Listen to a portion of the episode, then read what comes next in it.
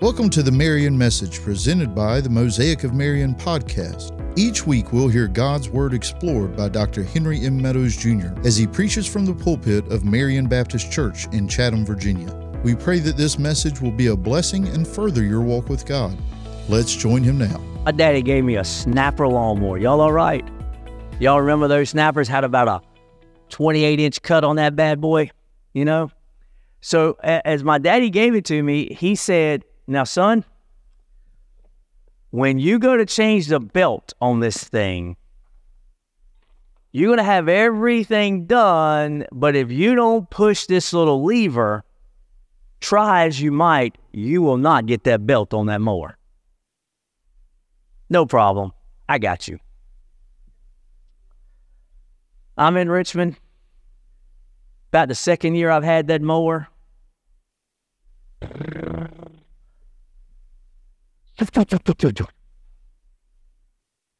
Belt broke. Lisa's like, "What are you doing back this side?" I'm like, "Well, the belt broke on that mower." I said, "I'm going to run up here to the store and I'm going to get a new belt. I'm going to carry this one with me and make sure I get the right belt." Go in the store, told them what I had, told them the type of snapper that I had, the model and everything. And the guy's like, "Yeah, you need this belt. You know how to change it?" I said, "Oh, I got this."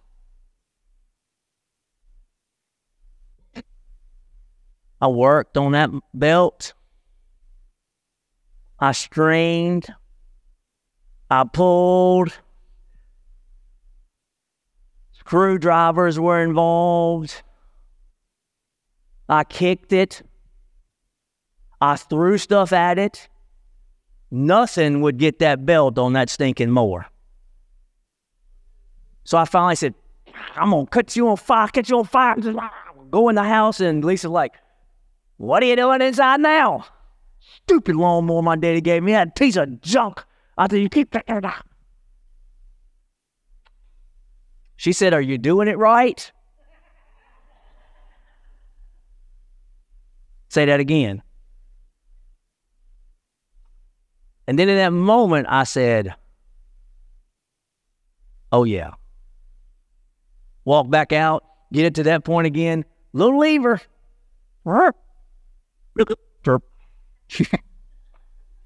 Worked fine. Now you may say, "Why are you telling me that story?" Do you know how many of us think we're going to get to heaven on a way we're trying to do it without knowing the exact way to get there? I'm surprised when I ask people, when I talk to people, this is a lot of times how I'll start. So I say, if you were to die right now and you were to stand at the portal of heaven and God, Jesus himself was standing. I said, "Now this is not how it's going to happen. Understand that. But if Jesus was standing there and he looked at you and he said, 'Why should I let you into my heaven?' What would you say?" Y'all, I hear everything from church folks. I'm talking folks that have been sitting in preaching services for years and years and years. You hear things like, "Well, because I was baptized." Bless your heart, Miss Jennifer, I'm going to baptize you next week. That don't get you to heaven. That's just Marion well water. I hear things like, "Well, you got to be a good person." Well, then we're all going to hell because the Bible says there's none good, no, not one. You got to read your Bible. Well, that's a good thing to do. Doesn't get you to heaven. Well, you gotta get to church. You gotta be at church every Sunday you possibly can. Yeah, well, that's a good thing. But matter of fact, next week I'm gonna talk to you about the importance of coming to church. But that doesn't get you there. Won't get you a minute in the presence of Jesus in heaven. We so miss it.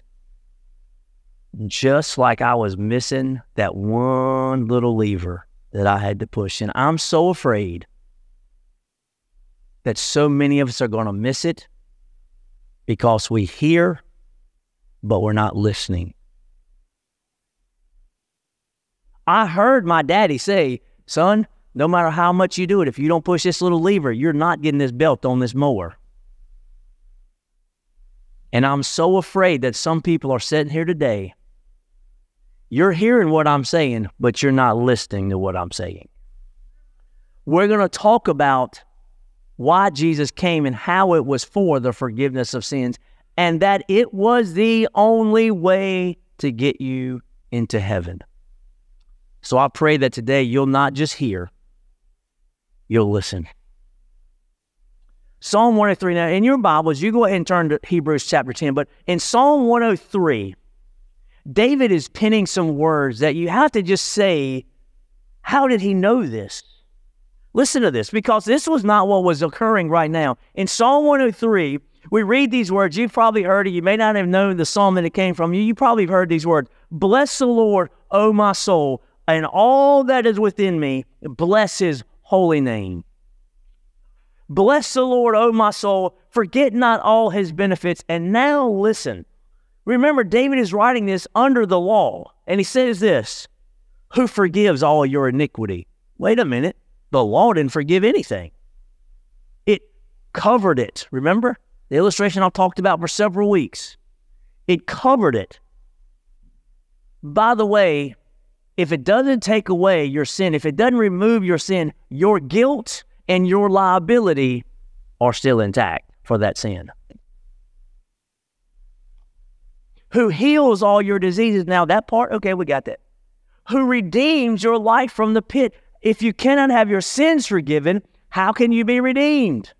Who crowns you with steadfast love and mercy. I'm just going to throw this out. That word, crowns right there, it means to encircle. So do you understand that when you come to Jesus, you are encircled, in a sense, with the steadfast love and mercy? The word for steadfast love in the Old Testament is the word of grace in the New Testament. So really what it says, you're encircled with grace and mercy. Who satisfies you with good, so that your youth is renewed like the eagles. Here's my question. How could David have written those so many hundreds of years before Jesus ever came? Because he knew what was coming. Because he had the shadow in all of those burnt offerings and all of those sin offerings and all of that times that they had to come and give a sacrifice. It was a shadow, but the real was yet to come. Standing to read him God's word. Hebrews chapter 10. Hebrews chapter 10. Look at verse 1. Here, I'm starting off with it. So keep in mind what David wrote. He said, this is what's going to happen. And then we're going to see how Jesus fulfilled all of that. For since the law has but a shadow of the good things to come, instead of the true form of these realities, it can never by the same sacrifices that are continually offered every year make perfect those who draw near. Otherwise, would they not have ceased to be offered, since the worshipers, having once been cleansed, would no longer have any consciousness of sins? But in these sacrifices, there is a reminder of sins every year, for it is impossible for the blood of bulls and goats to take away sins. Consequently, when Christ came into the world, he said, sacrifices and offerings you have not desired, but a body you have prepared for me. In burnt offerings and sin offerings, you've taken no pleasure. Then I said, behold, I have come to do your will, O God, as it is written of me in the scroll of your book. When he said above, you have neither desired nor taken pleasure in sacrifice and offerings and burnt offerings and sin offerings. These are offered according to the law. Then he added, behold, I have come to do your will. He does away with the first in order to establish the second. And by that will, we have been sanctified through the offering of the body of Jesus Christ once for all. And every priest stands daily at his service, offering repeatedly the same sacrifices, which can never take away sins. But when Christ had offered for all time a single sacrifice for sins, he sat down at the right hand of God, waiting from that time until his enemies should be made a footstool for his feet. For by a single offering he has perfected for all time those who are being sanctified. And the Holy Spirit also bears witness to us, for after saying, this is a covenant I will make with them, after those days, declares the Lord, I will put my laws on their hearts and write them on their minds. Then he adds, I will remember their sins and their lawless deeds no more. Where there is forgiveness of these, there is no longer any offering for sin. Father, help us to understand you came to seek and to save that which was lost. You came to do what the law could never do in its ritual. Save us and redeem us. God, move among us right now. Help us focus and hear, not what a preacher says and to listen to what a preacher says, but what the Spirit has to say to the church today. pray in the name of Jesus. Amen. You may be seated. For the forgiveness of sins. Why did Jesus have to come? Well, first off, as we look at that truth, here's number one, because of the inability of the law. It's found in the first four verses right there, the inability of the law. Number one, it was an inability because it says right there in verse 1, it was but a shadow. There's a preacher one time whose wife died and they had young kids, and the kids were really struggling to figure out this thing called death. And so as they're going from the church to the graveyard, they get passed by this 18-wheeler that casts this huge shadow over top of the car. And the pastor grabbed hold of that truth and he said, "Kids, can I ask you a question? Would you rather have gotten hit by that shadow or by that truck?" And they're like, "Well, obviously, Dad, by that shadow." He said, "That's what has happened to your mama. It's just a shadow of death. Your mother is not dead. Your mother is alive today." And then he quoted Psalm 23, 4, "Yea, though I walk through the valley of the" what? "Shadow of death." It's just a shadow. And so all that we had in the Old Testament, all the offerings, even the very Holy of Holies, that sacred space that was found in the tabernacle and in the temple, and that place where only the high priest could go once a year to throw blood on the mercy seat and seek forgiveness on that Day of Atonement, even that was nothing more than a shadow with no redeeming power whatsoever. The endless rituals of the Levitical sacrifices could never make us perfect, according to this word.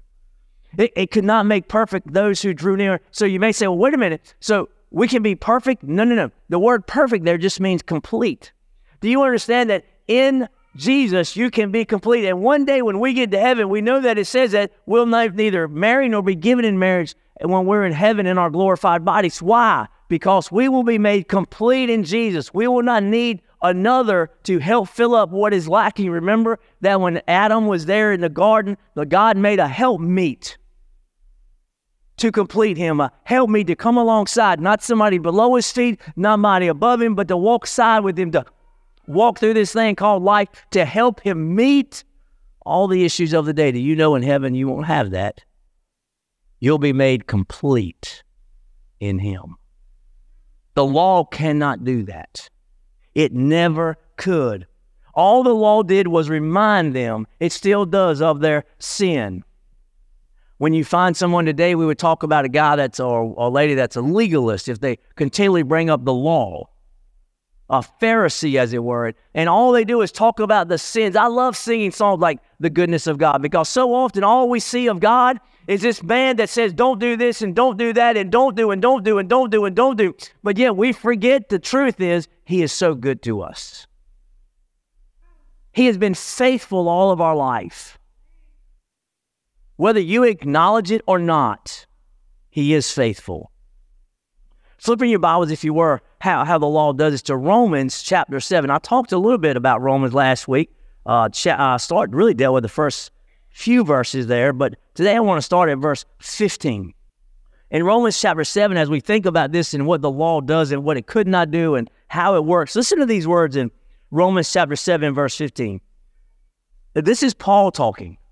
We know that Paul, if you want to come... Bruce is dealing with Romans on Wednesday nights, man. It's been great, but I'm ahead of him. But so there's no question as to the authorship of the book of Romans. Paul is writing, and listen to what he says. "For I do not understand my own actions. For I do not do what I want, but I do the very thing I hate. Now, if I do what I do not want, I agree with the law that it is good. So now it is no longer I who do it, but sin that dwells in me." Do you get to what Paul says? The thing that I want to do, I don't do. The thing that I don't want to do is what I do. And it's because sin dwells in me. And notice what he says, "For I know that in me, that nothing good dwells in me, that is, in my flesh, for I have the desire to do what is right, but not the ability to carry it out." Think about that. Now, this is Paul writing. This is the same guy who wrote in other places, I die daily. He's the same one that said, Galatians 2:20, I have been crucified with Christ. It is no longer I who live, but Christ who lives in me. And it's the same man that here says, I don't even do what I want to do. Sin just overtakes me at times. But you ask the average Christian today, and we'll say nothing like this. I'm a pretty good guy. I'm a pretty good dudette. I'm all right. I never killed nobody. It's funny how we all go that route, don't we? When we're describing ourselves, it's almost like that's the very first thing we go to. Well, I ain't never killed nobody. And I say, well, you know, the Bible does say if you hated somebody, you killed them in your heart. Listen, didn't go on. For I do not do the good I want, but the evil I do not want is what I keep on doing. Now, if I do what I do not want, it is no longer I who do it, but sin that dwells in me. So I find it to be a law that when I want to do right, evil lies close at hand. For I delight in the law of God in my inner being, but I see my members waging another law, waging war against the law of my mind and making me captive to the law of sin that dwells in my members. Wretched man that I am. Did you catch what he said? He says, I love the law of God. Listen, but there's no power in it to make me do what it says. There's nothing specifically about the law itself that if I just love the law of God, if I love those commandments, if I love those stuff, and I do, there's nothing in and of them by themselves that says, well, do it then. He says, matter of fact, it's the opposite. When I read about covetousness, I become a coveter. When I read about the things of adultery, I become an adulterer. When I read about things that are stolen, I become a thief. The law had no power and has no power to change you. I love that. And then he says, who will deliver me from this body of death? Thanks be to Jesus Christ. Here's the foundational truth of the law. I'm going to give you three things really quickly. Here's a foundational truth. The first one is verse 4. It is impossible for the blood of bulls and goats to take away sin. It's impossible. Number 2, the law was nothing more than a mirror to your soul. You may say, because I don't want you to think here that I'm saying, well, the Old Testament has nothing good about it. That's not true. It's called the righteous law. And that law will tell you exactly when you read about all that, it'll read that you are a sinner, that you need a Savior. When you read those laws and you read all that was going on, then you begin to understand that you're not worthy. Can I make that statement? You're not worthy of what Jesus did for you. That's called grace. And then third, it showed how badly we need a Savior. Blood of bulls and goats can wash away your sins. It's a mirror to your soul, and it should show you your need for a Savior. That's what the first 4 verses are saying right there. Then we get to verse 5. Consequently, when Christ came. Don't you love that? There's a truth that at some point Jesus Christ stepped out of heaven and came down to earth. Well, why did he come? Let's keep on reading. Sacrifice and offerings you've not desired, but a body you have prepared for me. In burnt offerings and sin offerings you have taken no pleasure. Then I said, behold, I have come to do your will, O God. You know why Christ came? He said it in Luke when he saw Zacchaeus. He came to seek and save that which was lost. And how did he do it? Because he came to do the will of the Father. He came to do everything that God demanded. He came to do and fulfill all the righteous requirements of the law. His body was made specifically for one reason, to do the law, to fulfill it to every jot and tittle and every little note. He fulfilled it, and then to offer himself as a living sacrifice for your sins and mine. This is the key. You see, when he said on the cross to Telestai, here's what he's saying. I've done it all. There was a righteous requirement by the law for a sacrificial death. There was needed to be one who could live perfectly according to the law. There needed to be one who could live a sinless and perfect life. There needed to be one that would be that lamb of Exodus chapter 12. There needed to be one who would shed perfect blood that could be poured out, that would change your sins from scarlet to white as snow. There needed to be one who came like man to pay the penalty, and he was the one. He said it throughout the scriptures. He came to do the Father's will. In Matthew chapter 26, even so far as when he was in the garden, do you remember what he said? He's about to go and offer himself as that sacrifice. He's about to go and shed his blood. And in the garden, he goes, Father, if you can take this cup from me, please do so. But if not, not my will, but thine be done.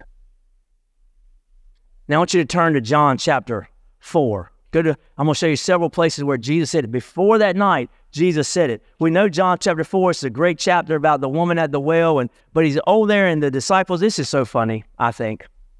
The disciples at times just didn't get it. They've gone off to go buy bread, and there's Jesus. He has this conversation with this woman, and he talks to her about living water. Then the disciples come back, and they're like, Rabbi, eat. I'm just going to start at verse 32. Rabbi, eat. And listen to what he says. But he says, I have food to eat that you don't even know about.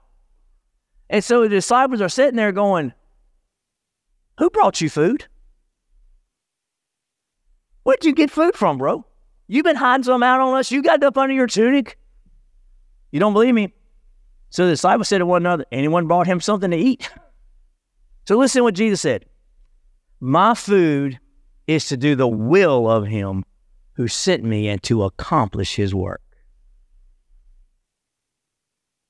Chapter 5, verse 30. Bible says this, I can do nothing on my own. As I hear, I judge, and my judgment is just because I seek not my own will, but the will of him who sent me. And then lastly, in 6:38, he says this, for I have come down from heaven, not to do my own will, but the will of him who sent me. Why did he need to do that will? Because it tells us right here. Because Jesus did not delight in sacrifices and offerings. He did not delight in burnt offerings and sin offerings. Do you know that death was not to be a part of us? Now understand, when we die to ourselves, it's a sweet aroma to Jesus. When we do all those, we deny ourselves. It's a sweet aroma. But do you understand? Jesus is like, that's not what I wanted. I just want you to do my will, to live in my will. So here's the question. Whose will do you live by? Do you live by your will? Like everything you do is based on you? Because you think you're smarter than Jesus, you think you're smarter than God, and you say, this is my life, I'm going to do with it what I must, I'm going to do with it how I feel, I'm going to make the decisions and never check with Almighty God? Or do you say, God, this is your life now, you bought it, you redeemed it, you take care of it, and you show me which way to go? Whose will do you live by? How many of us have got down on our face at an altar and said, God, here it is, not my will, but thy will be done. Show me where to go. See, some people, they'll come to me and they'll say, preacher, man, I've got this great opportunity. It's a promotion and it's a raise in money. I really think I should take it. What do you think? Number one, I'm not telling you what to do. And number two, I'm going to say this. Have you asked God? I am surprised at how many times I get this statement back. Well, he's got to be in it if they're giving me a promotion and more money. Really? How do you know he's got to be in it? Have you asked? Preacher, I think I need to go do this. Have you asked God? God doesn't care about the trivialities of my life. Oh, really? He knows the very number of hairs on your head. He knows everything about the sparrow. You think he doesn't care about anything and everything you do? And he came for a reason. He says there in verse, he says, behold, I've come to do your will, verse 9. He does away with the first to establish the second. Because the first was based on works. second on grace and mercy and the shed blood of Jesus.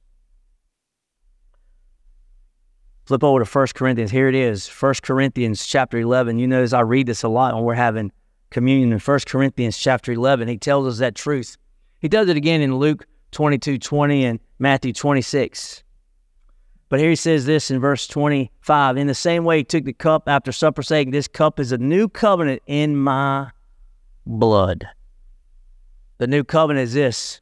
You get to heaven not by doing works. You get to heaven by the blood of Jesus. You hear what I'm saying? Jesus is that, if you will, is that lever. Jesus' blood is that lever. And there is no other lever. There is no amount of works. Here's the truth. You will never give enough money to get into heaven. You'll never read your Bible enough to get into heaven. You'll never come to church enough to get into heaven. You'll never live good enough to get into heaven. The only way, the one absolute way, is by the blood of Jesus. Now, you can think you're smarter than God, and you can think you know more than this old redheaded preacher, and you can think you got it figured out, brother or sister. I'm going to tell you this out of love. You're going to bust hell wide open, because there's no other way to get to heaven but by the blood of Jesus. Now, you can sit there, and you can smarm your face at me, and you can act like I'm an idiot, but I'm telling you, you're not going to find yourself in heaven the day you die. And you have nothing to say because you've now heard the truth. Let me give you the last thing, the singularity of Christ's service. Of sacrifice, excuse me. Notice what it did. Every priest stands daily at his service, offering repeatedly the same sacrifices, which can never take away the sins of the world.